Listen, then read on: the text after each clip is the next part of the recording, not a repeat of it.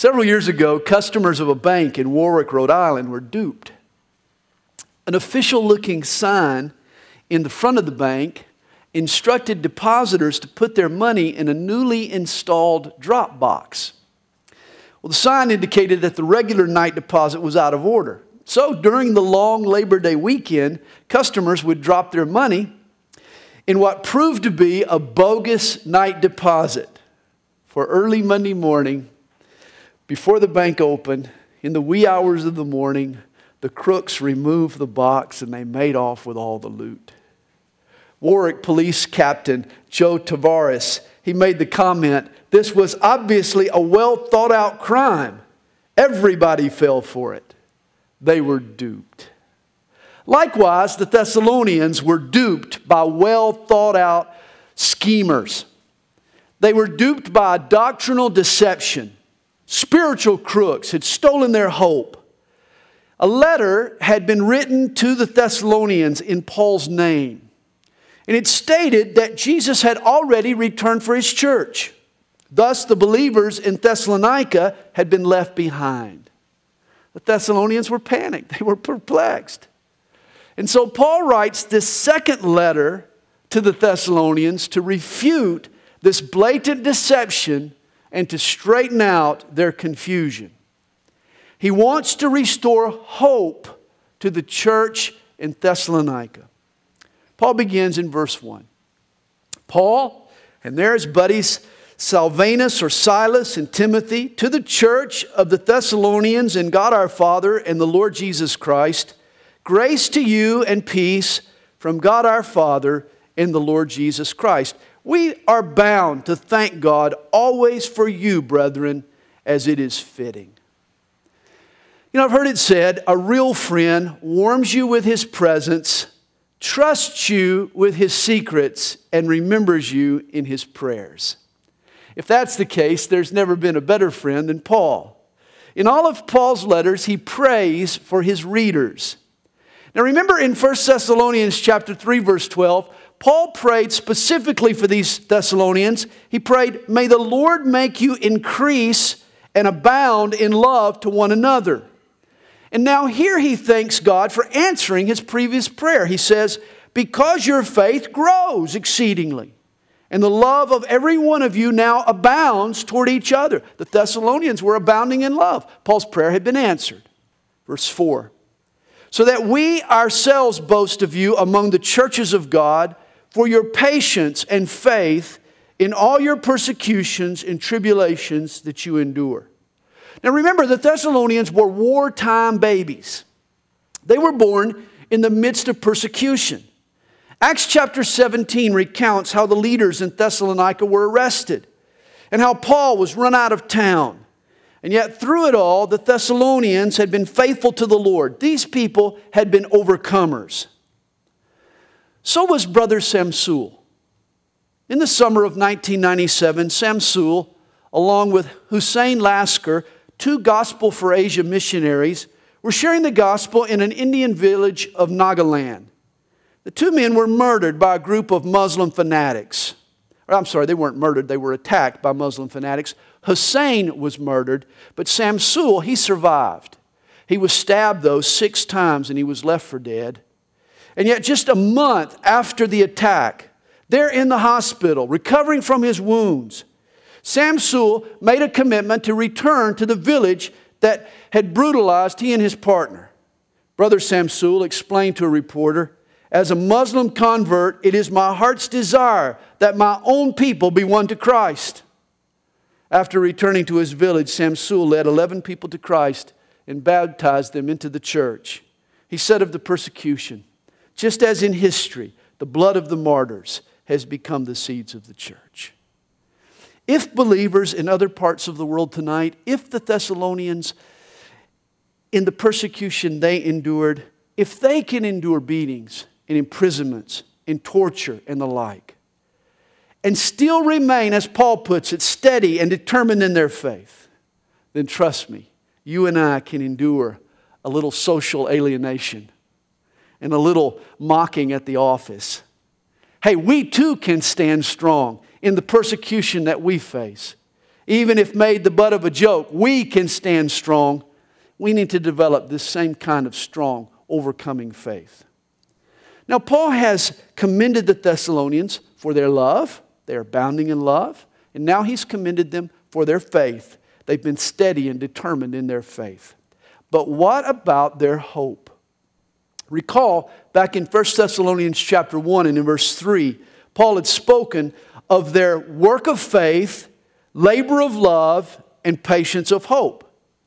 Here, their faith and their love are still intact, but somehow, between the writing of these two letters, something had happened to their hope. Their hope had been stolen. Now, as an Atlanta resident, I'll never forget the Olympic snub that the city endured at the close of the 1996 Olympic Games. You probably remember it too. Traditionally, the IOC president, he congratulates the host city for putting on the best games ever. those are the words that he uses. But that year, all he could muster for Atlanta was a most exceptional games. You remember the uproar that took place. Myself, along with millions of other Atlantans, thought we've been inconvenienced for construction and for traffic for weeks and weeks and months and months, and all we get is a most exceptional and not a best ever. You see, it's not what was said, but it was what wasn't said that bothered us.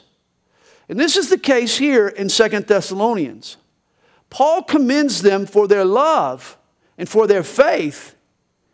But what about their hope? What happened to their hope? Why is their hope missing? And we're going to find out in chapter 2. But first, Paul continues to comfort this persecuted church, and he does it in a surprising way. He wows them with a description of Jesus' return to planet Earth, the second coming of Christ. This is interesting.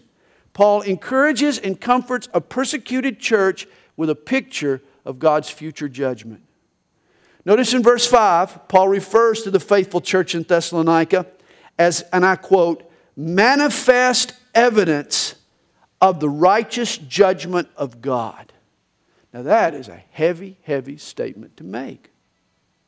Paul informs these believers, just a few months old in the Lord, that when Jesus returns at the Battle of Armageddon to crush Satan and to annihilate the armies of mankind, God will point to the Thessalonians, to these young believers. He'll point to them and the believers of all ages, and He'll say to a hostile world, There, I did this because of what you did to my kids.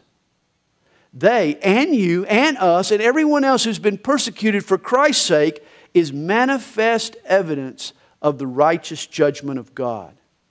You see, nothing angers God more than how the world mistreats his kids. And God is determined that all persecution will be punished.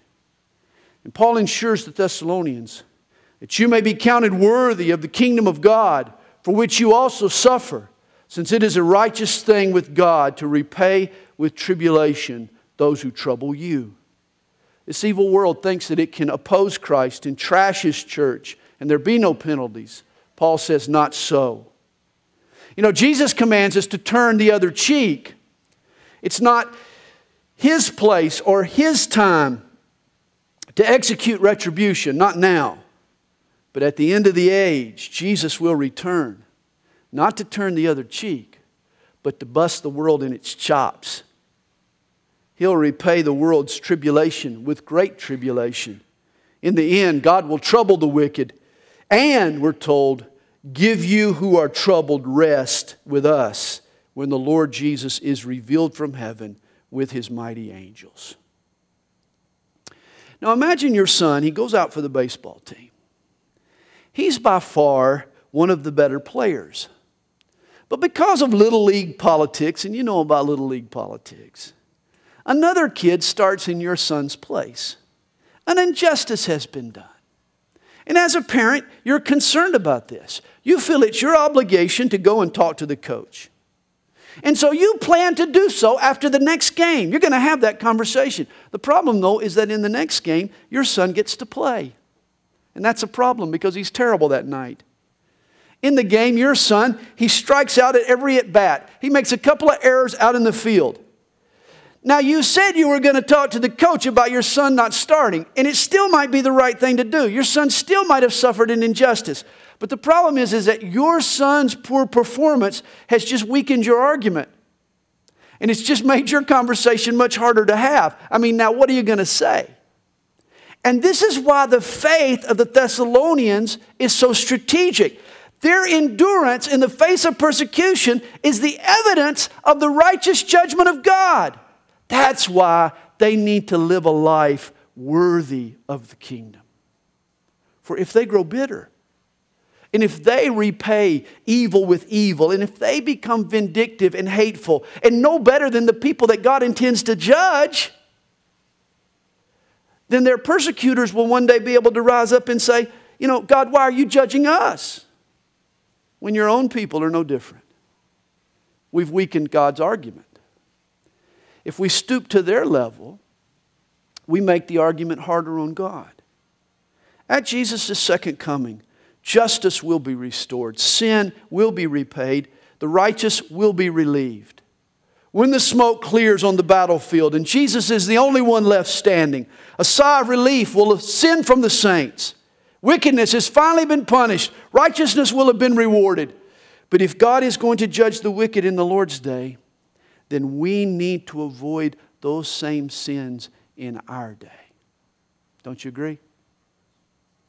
Well, verse 8 tells us that Jesus will come in flaming fire. In flaming fire, taking vengeance on those who do not know God and on those who do not obey the gospel of our Lord Jesus Christ. Notice how men are judged in the last days. Notice what it all, boils down to the gospel. What did they do with Jesus? Did they obey him or did they reject the gospel of Jesus Christ? That's going to be the issue. People who reject the gospel, Paul tells us, shall be punished with everlasting destruction from the presence of the Lord and from the glory of his power. I mean, here is the essence of hell it's eternal separation from God. You can't live a defiant life, defiant of Jesus. You cannot run from Jesus and turn your back on him while you live and then expect to live with him for all eternity. I mean, since you didn't like him on earth, and since you resisted his influence, eternity is designed to honor your choice forever. Thus, it's everlasting destruction from the presence of the Lord. That's what everlasting destruction is. It's, it's forever apart from God. If you choose that, then that's what you'll receive. For when he comes in that day to be glorified in his saints and to be admired among all those who believe because of our testimony among you was believed. I mean, Jesus is returning to be glorified here. He's going to be glorified where he was crucified, he's going to rule where he was rejected. You know, even today, Jesus is being mocked and he's being ridiculed, and his followers are being treated with an equal disdain. But on that judgment day, Jesus will be admired by all the world. That day, you and I, we will be unveiled as his greatest work, as his masterpiece. Irony of all ironies. The world will glorify Jesus in us. How the tables will have turned. And thus, Paul intercedes for the Thessalonians, verse 11. He says, Therefore, we also pray always for you that our God would count you worthy of this calling and fulfill all the good pleasure of his goodness and the work of faith with power, that the name of our Lord Jesus Christ may be glorified in you and you in him, according to the grace of our God in the Lord Jesus Christ. What a high calling we've been given. That Christ will one day be glorified in us for all the world to see. Can you imagine? That's your destiny. Let's begin to live out that calling today and do those things that please Him and that honor Him. Well, chapter 2 begins. Now, brethren, concerning the coming of our Lord Jesus Christ and our gathering together to Him. Now, this was Paul's subject back in 1 Thessalonians chapter 4. You remember he described for us the rapture of the church, our gathering together to him. One day, Jesus is going to come in the clouds and he's going to snatch away his bride. It'll happen in a moment, in the twinkling of an eye, he tells the Corinthians in 1 Corinthians 15. In that twinkling of an eye, these earthly bodies will be transformed into eternal bodies, bods fit for God. Can you imagine? And we'll be gathered to each other and to Jesus in the clouds. We'll live forever with the Lord. What a glorious hope. You see, Paul didn't leave the Thessalonians up in the air about the rapture. I mean, he carefully explained to them what's up with this important event. And yet, confusion had still occurred. False information had been disseminated. And in verse 2, Paul confronts it. He says, We ask you not to be soon shaken in mind or troubled, either by spirit or by word or by letter, as if it was from us, as though the day of Christ had come. A letter had come, supposedly written by Paul, saying that they had missed the rapture. Now, here Paul speaks of the day of Christ. It's actually a synonym for the day of the Lord. We've talked about that on several occasions here lately. In fact, the New American Standard and the newer translations actually have the day of the Lord. It's treated the same as the day of Christ. Don't get confused by that. Now, what had happened to the Thessalonians' hope? Well, from Paul's statement here in verse 2, we can infer that someone told them that they had missed the rapture, that the day of the Lord or that God's future judgment had already begun. Put yourself in the Thessalonian shoes with the fierce persecution that they were experiencing. I mean, their leaders were being hauled off to the theater and being beaten in the streets and so forth. They thought, they could have concluded that they were experiencing great tribulation. Remember, today is the day of man. And for the most part, mankind is having his say, he's getting his way. But God is about to spoil our party. God is going to intervene in the affairs of man, and he's going to have his say. Daniel chapter 9 speaks of a final seven year period that will end mankind's domination over planet Earth. That God will rain down his wrath on this wicked world. In process, he'll purify Israel and he'll usher in the kingdom of God. This is what we've been studying in Revelation. And that period, yet future, starting at the rapture and culminating with the kingdom, is what the Bible calls the day of the Lord, or what Paul here calls the day of Christ. What scared these Thessalonians was the possibility that they had missed out on the opening act, on the rapture. And they had suddenly been tossed into this period of great tribulation. Again, they had even received a letter, supposedly signed by Paul, that had confirmed their fears. Paul assures them, though, that the letter was a forgery, that they had been duped. Several years ago, a man from Clearwater, Florida, got a kick out of dialing 911. Repeatedly, 14 times in fact, he called emergency services, called in a false emergency. Well, today the man's in the slammer. But when he was arrested, he told the police that he enjoyed watching fire trucks and flashing lights. He just got his jollies from creating a panic. Well, there must have been some similar fella in the church there in Thessalonica. He enjoyed setting off false alarms. The church was panicked, but they had no reason to be. Recall, there are two types of tribulation spoken of in Scripture. Jesus promised his church that in this world you will have tribulation. There is a tribulation that the world brings upon the church. But the tribulation that comes in the day of the Lord is the wrath of God being poured out on the evil world. This is the great tribulation. This is God's tribulation on the planet. And from that tribulation, we've been promised an escape. As Paul said in 1 Thessalonians 5, verse 9, God did not appoint us to wrath, but to obtain salvation through our Lord Jesus Christ. We're not looking for these judgments, we're looking for Jesus. And so, verse 3, Paul says, Let no one deceive you by any means for that day. And again, what day does he mean? Not the rapture per se, but the day of the Lord, this period of time in which God will pour out his fierce judgments. This final time period, he says, will not come unless the falling away comes first and the man of sin is revealed. Now, follow Paul's logic. He, he clears up this confusion by basically saying this If events unfold A, then B, then C, and you haven't seen A and B, then you know that C hasn't happened. You, you follow that logic? That, in essence, is what he's saying here. He's saying, thus, before God pours out his final judgment, there will be first a falling away, A, and then you'll see the man of sin, B, and then these judgments will come, C.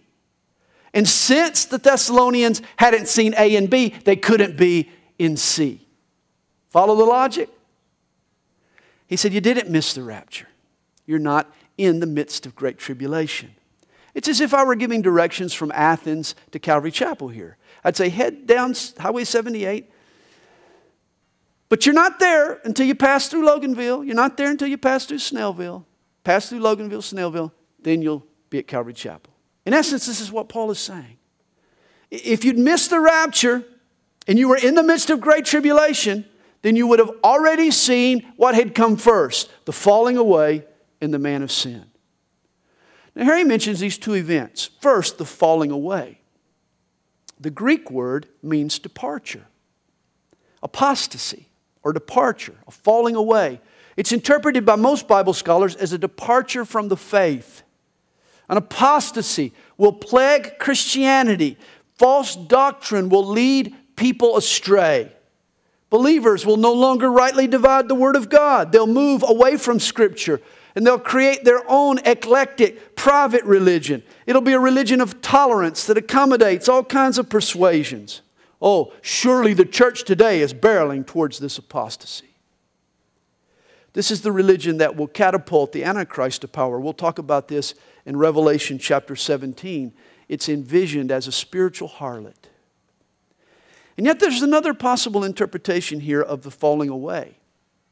In fact, famed Greek scholar Kenneth Wuest, he points out that the Greek word could also be a reference to the departure of the church, which is what? The rapture. In other words, Paul is saying that the day of the Lord won't begin until the church has been snatched away. You're not in the great tribulation because the falling away comes first, the departure comes first, the rapture. And then, second, he says also, you'll see the man of sin. The man of sin is revealed.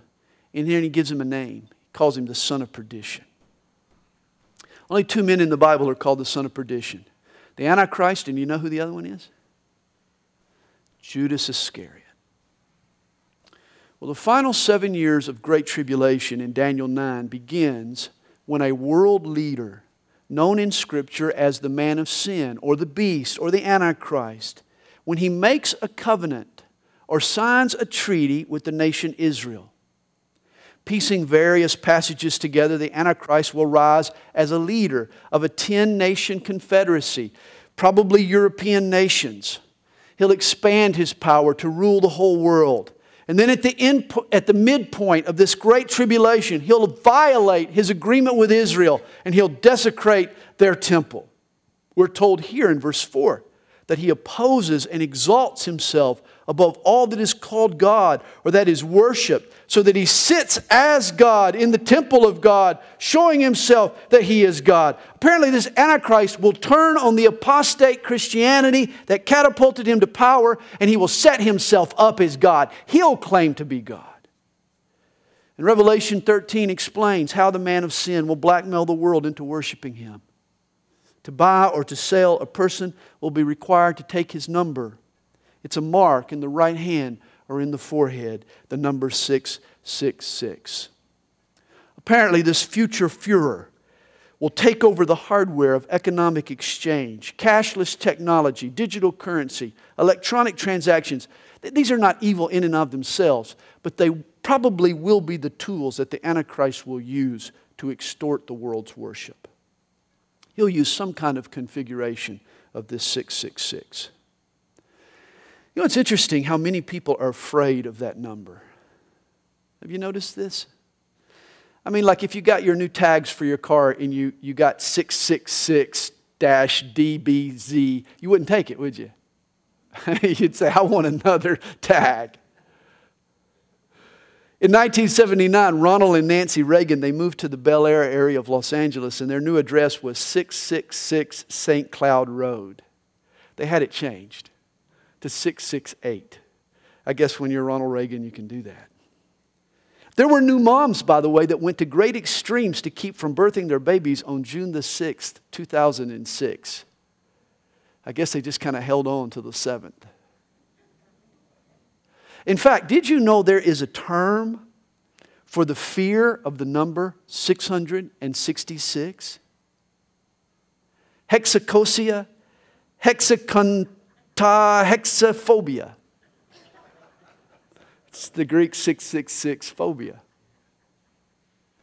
Here's the good news Christians don't have to be afraid of 666, for we are not looking at, for the Antichrist. We're looking for Jesus Christ.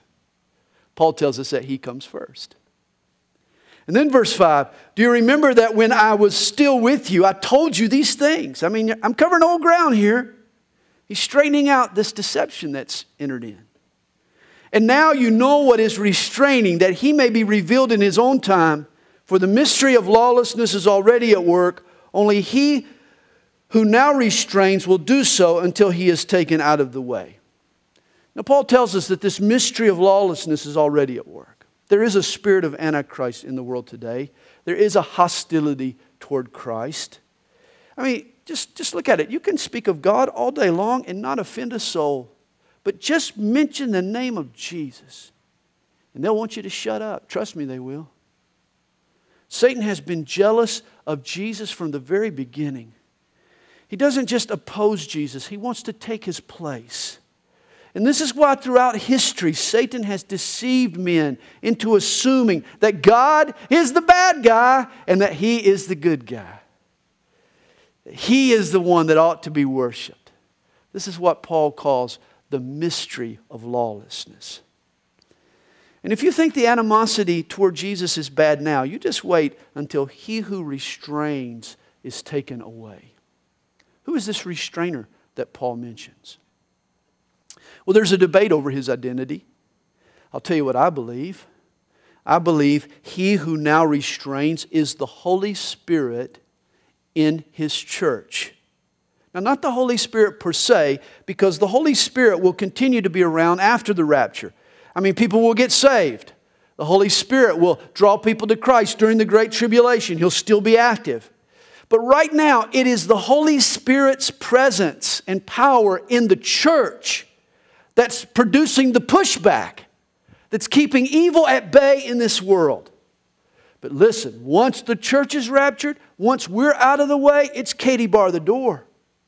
Satanism and paganism and war and sexual perversion and greed and domestic abuse and random violence will all run rampant. You think it's bad now. You ain't seen nothing yet. Today, the Holy Spirit's presence in the church of Jesus Christ is all that's really holding back the rising tide of evil in our world. On the job, in the neighborhood, at the school, among the family, whether you realize it or not, it's your belief in God, it's your love for Jesus. It's your stand for the truth. You are the one that is providing some resistance to the devil. You're the one that's keeping evil in check. Don't underestimate the importance of your role in this world today. For when the church is out of the way, when the church is gone, trust me, the devil will have a heyday. Verse 8 tells us, and then the lawless one will be revealed. I mean, once the restrainer's gone, the Antichrist has no restraints. He takes control. He moves his real agenda to center stage. He claims to be God. But he's not in power for long. For he is the one, and I quote, whom the Lord will consume with the breath of his mouth and will destroy with the brightness of his coming. Now, you want to know real power? You want to see a show of real power? You wait till Jesus splits the eastern skies. You wait till he returns to this earth. You heard of breath that will kill? That's Jesus, baby. He'll blow on the devil's old blowhard, the Antichrist, and the evil guy will be vaporized instantly. The armies of the world will rally together to fight against Christ, but there'll be no fight. For Jesus will destroy the Antichrist with the breath of his mouth and with the flash of his glory. God breathed into Adam the breath of life. Here, Jesus breathes the breath of death. A single glimmer of his glory disintegrates the beast. In 1588, after the British Navy defeated the Spanish Armada, Admiral Drake asked Queen Elizabeth if she would honor his troops with her presence. He wanted the Queen to pass out medals to his deserving admirals. She agreed, but before she arrived, Drake commanded his men. He said, On account of the dazzling loveliness of Her Majesty, all men, upon receiving their prizes, should shield their eyes with their right hand. And so began the military salute. Hey, here Paul is telling us that the only protection from the searing heat of the glory of Christ is a salute, is an acknowledgement of His authority and His power. The only way you can protect yourself from this coming Christ is to bow to Him, is to salute Him. It's to yield and it's to pledge your allegiance to the Master. This is the only escape. Either yield to His glory now or you'll be destroyed by later. Paul adds that the coming of the lawless one is according to the working of Satan with all power, signs, and lying wonders. You need to know Satan's power is real, his wonders are legit. Moses, remember, turned his rod into a serpent, and then Pharaoh's magicians duplicated the miracle. Of course, Moses' serpent ate the Pharaoh's serpents, but the miracle was real. The Antichrist will be a miracle man. He'll perform miracles, he'll perform wonders. Hey, don't get lured into some, some guy's web just because he, he works miracles. But Pastor Sandy, I mean, that guy, I know his teaching's kind of off and all, and I know he kind of gets some weird doctrines, but man, you should go to the healing service. People are getting healed. People, real miracles are happening. So what? The Antichrist will work miracles. The devil works miracles. He, here he performs wonders, and they're called lying wonders. You know, they're lies. You know, how do you know a man's of God? It's the truth of what he says, not, not the things that he does. God uses miracles to draw men to the truth. Satan uses miracles to pass off his lies.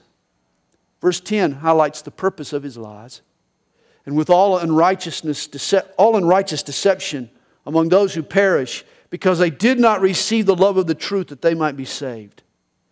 I think Satan knows that he's going down. And I think he just wants to take as many folks with him as possible. It's sad, but once a person rejects the truth, they'll fall for anything. This means people alive in the Great Tribulation will be vulnerable to Satan's deceptions. Verse 11 and for this reason, God will send them strong delusion that they should believe the lie. Notice not just a lie, but the lie.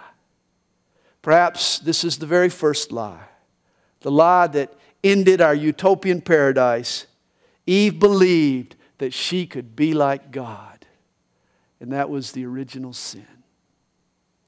Today, self deification, this desire to be like God, is the foundation for Eastern mysticism and for New Age philosophy. It's the belief that there's a God within you. The God force dwells within you. Use the force, Luke. I mean, that you can shape your own reality, that you can be your own God. And this self deification is the epitome of sin. It's the spirit of Antichrist. Realize the prefix anti as in Antichrist, can mean either against or in place of. Thus, the spirit of Antichrist, it either bucks and opposes the will of Christ or it puts itself in the place of Christ. And this kind of self worship is becoming increasingly popular. It could well be the strong delusion, the lie that unites the world in the worship of the beast. And God sends this lie to consolidate mankind's rebellion. He'll end this coup d'etat once and for all. Verse 12 that they all may be condemned who did not believe the truth but had pleasure in unrighteousness.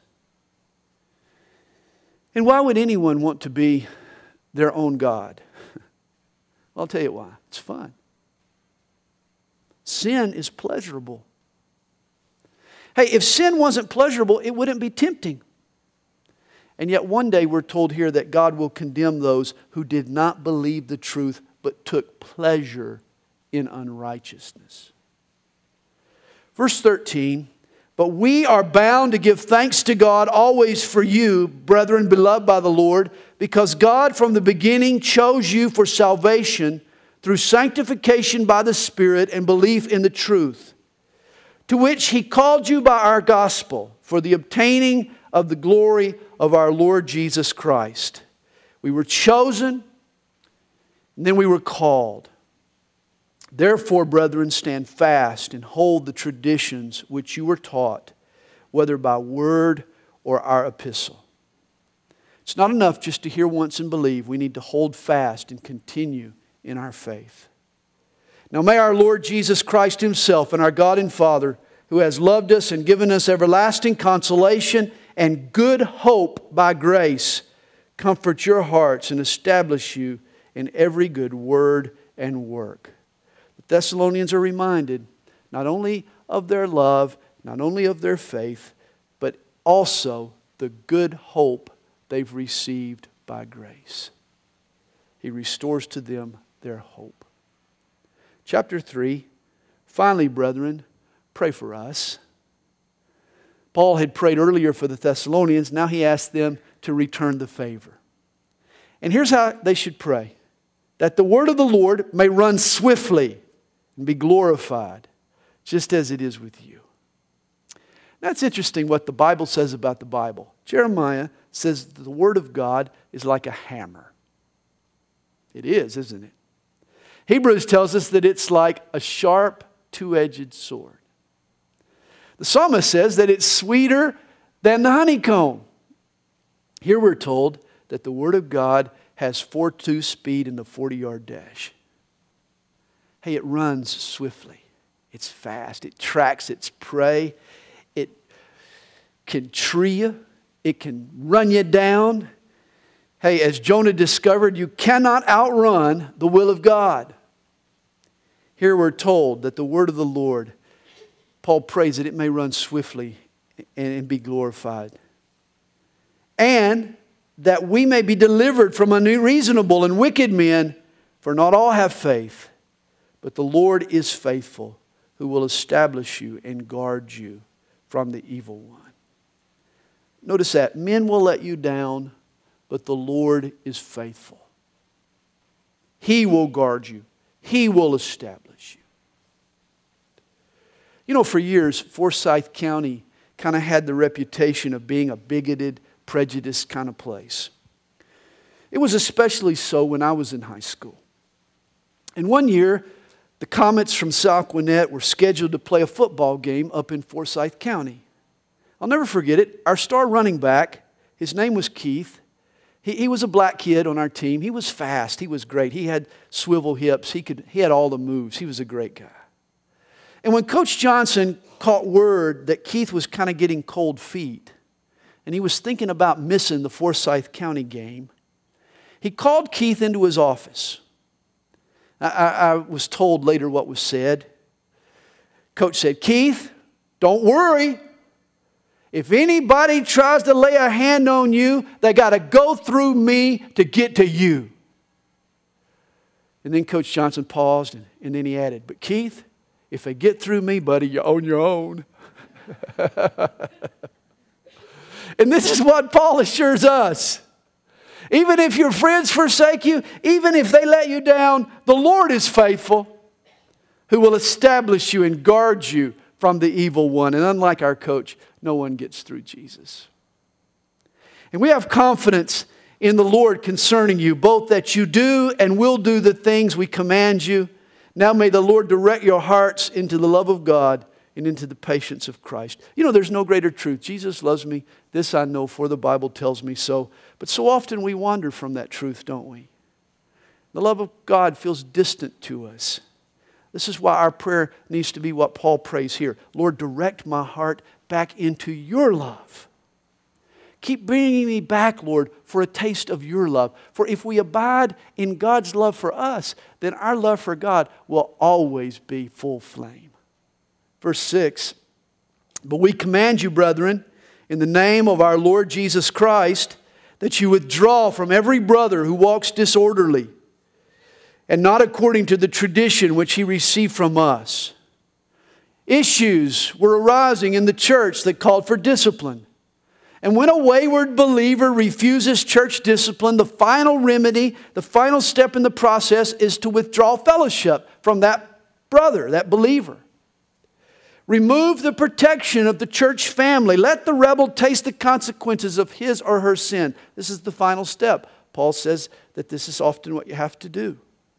For you yourselves know how you ought to follow us, for we were not disorderly among you, nor did we eat anyone's bread free of charge but worked with labor and toiled night and day that we might not be a burden to any of you, not because we do not have authority, but to make ourselves an example of how you should follow us. Paul was a pastor, and, and as a pastor, according to Scripture, he had the right to be compensated by the church. But Paul was willing to forego his own rights for the betterment of the body. And thus he was bivocational tent maker by day, pastor by night, burden to no one. He continues, For even when we were with you, we commanded you this if anyone will not work, neither shall he eat. There's a guy in New York City who enjoys fine food, but he doesn't really like to work. And so 31 times he's entered a restaurant, he's eaten the top cuisine, and then he shrugged his shoulders upon receiving the check and he's waited for the police to haul him off to jail. Kind of like that guy in the commercial who tries to pay with Monopoly money. You've seen that commercial, it's kind of funny. The police say that this guy actually looks forward to jail time. Why? He gets three square meals. He gets a nice, warm, dry place to sleep. Over the last five years, taxpayers have shelled out $250,000 to feed, clothe, and house this one lazy man. Kind of makes you mad, doesn't it? You may not be able to work. You may be able, but not be able to find a job. In those cases, the church should help you.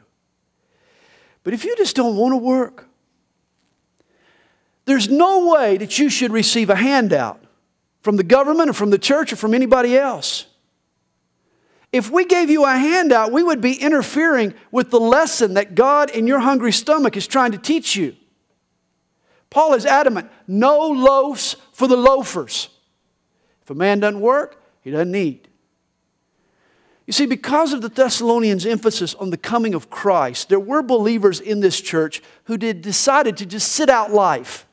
They were just going to hang out and wait for the rapture. They failed to get an education. They failed to prepare for life. They refused to get a job. They mooched off others' believers. And Paul is basically saying, Stop it! Just stop it! Christian benevolence should never breed another person's irresponsibility. Never. If a person won't work, then they certainly shouldn't eat or be given food to eat. Verse 11. For we hear that there are some who walk among you in a disorderly manner, not working at all, but are busybodies. I mean, without a job, people become idle and they start sticking their nose in other people's business. We don't like that. You've heard it said, idleness is the devil's workshop, and indeed it is. The Jewish rabbis, they had a, a proverb He who doesn't teach his son a trade teaches him to be a thief. The ancient Romans said, by doing nothing, men learn to do evil. I mean, good, honest work keeps a person out of trouble and it also keeps their stomach from the rumble. Verse 12. Now, those who are such, we command and exhort through our Lord Jesus Christ that they work in quietness and eat their own bread. But as for you, brethren, do not grow weary, in doing good. I suppose there are two pursuits that should occupy every Christian's life making a living and doing good. This is what you should be up to. You want to know God's will for your life tomorrow? Go out and make a living and do some good. There you have it. Verse 14. And if anyone does not obey our word in this epistle, note that person and do not keep company with him, that he may be ashamed. Yet do not count him as an enemy, but admonish him as a brother. Notice the balance here in Paul's discipline. I mean, if a brother persist, persistently disobeys, then don't pretend it's all cool. Don't just be buddy buddy with him. Don't hang out like there's nothing wrong. And yet, don't abandon him completely either. He's your brother in Christ. That's why you need to sit down with him. You need to tell him what concerns you. You need to make it an issue and then keep it an issue until he's willing to resolve the issue. He says, Now may the Lord of peace himself give you peace always in every way. The Lord be with you all. And then he adds, The salutation of Paul with my own hand, which is a sign in every epistle, so I write. You see, the Thessalonians, they had been duped once. They had received a letter supposedly from Paul that wasn't. He tells them how they can be sure that the letter is from him. He says, check the signature. You know, Paul would dictate his letters, but at the end of each one, he would take the quill personally in his hand and he would sign with his own signature. You could always identify if the letter was from Paul, his signature was the stamp of his authenticity. Verse 18 closes the book of Second Thessalonians. The grace of our Lord Jesus Christ be with you all. Amen.